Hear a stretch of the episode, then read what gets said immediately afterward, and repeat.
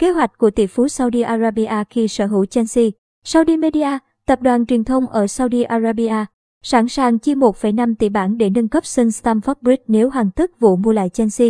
Theo Goal, tỷ phú Mohammed Al-Khariji, giám đốc điều hành Saudi Media, dẫn đầu trong việc đàm phán mua Chelsea của đơn vị này. Al-Khariji từng sống nhiều năm tại Anh và là cổ động viên trung thành của Chelsea. Cả gia đình tỷ phú Al-Khariji đều hâm mộ Chelsea, do đó ông quyết tâm mua lại The Blues từ Roman Abramovich. Trước đó, Daily Mail đưa tin Saudi Media gửi đề nghị mua Chelsea với giá 2,7 tỷ bảng. Đây chính là con số Abramovich muốn khi chuyển giao quyền lực câu lạc bộ.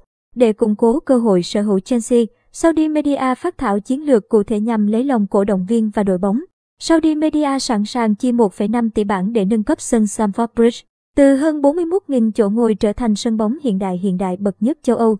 Ngay sau khi sở hữu Chelsea, Saudi Media bắt tay vào việc chuẩn bị lực lượng cho mùa giải tới. Họ sẽ đôn thúc trong các thương vụ gia hạn hợp đồng cho Antonio Rudiger, Cesar Azpilicueta và Andreas Christensen, đồng thời cấp tiền để chiêu mộ tân binh. Saudi Media hứa tiếp tục chia mạnh tay để Chelsea phát triển trung tâm đào tạo trẻ Cobham và tiếp tục đầu tư cho đội nữ Chelsea. Theo Mail, bản danh sách bao gồm khoảng 5 ứng viên đang chạy đua để giành quyền sở hữu Chelsea. Trước Saudi Media, tập đoàn C Enterprise Sports Limited Hàn Quốc, Wisboli Goldstein Thụy Sĩ, công ty Astro Partner Anh và gia đình nhà Ricketts, chủ sở hữu đội bóng chày Chicago Cubs đã gửi hồ sơ để mua lại Chelsea. Chelsea tìm cách chuyển giao quyền lực càng sớm càng tốt để câu lạc bộ được gỡ bỏ lệnh trừng phạt. Lúc này, Chelsea không thể mua, bán và gia hạn hợp đồng cho cầu thủ.